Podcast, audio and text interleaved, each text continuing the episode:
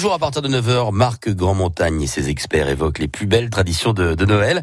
Les petits Lorrains ont l'habitude de faire leur lettre au Père Noël pendant la semaine de la Saint-Nicolas. Et il n'est pas trop tard, le secrétariat du Père Noël est à fond en ce moment, Marc. Oui, tous les Français savent que dans notre pays, il est très facile d'écrire au Père Noël. Il n'y a pas ici la poste là. Eh ben si, il suffit d'indiquer Père Noël quelque part dans l'adresse sur l'enveloppe, c'est tout.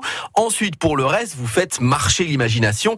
Rue des Nuages, Avenue du Ciel, Pays des Jouets. La lettre sera forcément acheminée jusqu'au gentil Père Noël très généreux. Pas besoin de mettre un timbre. Le secrétariat du Grand Barbu se trouve à Libourne, près de Bordeaux. C'est le service client de la Poste. Le seul qui a l'autorisation d'ouvrir les lettres pour récupérer l'adresse des enfants. Et ensuite, la lettre part au Père Noël. N'oubliez donc pas d'indiquer votre adresse quelque part dans la lettre ou sur l'enveloppe.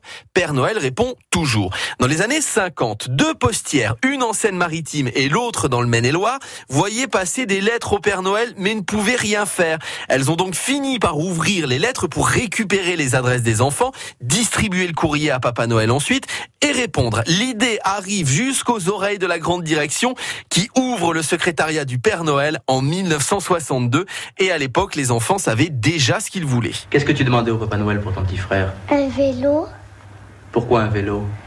Pour qu'il pense pas le mien. Elvire a été postière pendant près de 42 ans à la poste de Thionville. Elle se souvient très bien des adresses sur ses lettres et de toute la magie qu'il y avait autour. Euh, mon, mon bon petit Père Noël euh, au ciel, euh, bon ça c'est- c'est traditionnel, mais de toute façon, monsieur, euh, les postiers euh, sont habitués à, à trier ce genre de, de courrier. hein. Ils partent tous euh, dans un même centre et euh, ils sont tous traités de la même façon. Ça doit Voilà. être le petit bonheur des, des postiers en cette période de voir passer toutes Oui, ces c'est vrai que quand on commence à voir les lettres du Père Noël qui arrivent dans les bureaux de poste, euh, On se dit que c'est bon là, on y va tout droit. Voilà.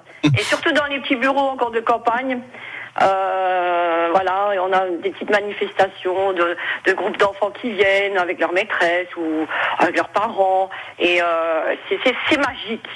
C'est magique. Ça nous rappelle, nous aussi, euh, bah, nos propres Noël et puis euh, nos propres lettres au Père Noël. Réponse assurée du Père Noël. Et n'oubliez pas, les écrits restent. Ça peut être bien en cas de réclamation si la commande n'est pas honorée le 24 au soir ou le 25 au matin. Encore plus pratique, il y a une grosse boîte aux lettres rouge spéciale à Algrange, vallée de la Fench, devant l'hôtel de ville. Boîte aux lettres qui recueille toutes les lettres des enfants et toutes les commandes au Père Noël. Marc Grandmontagne pour France Bleu Lorraine.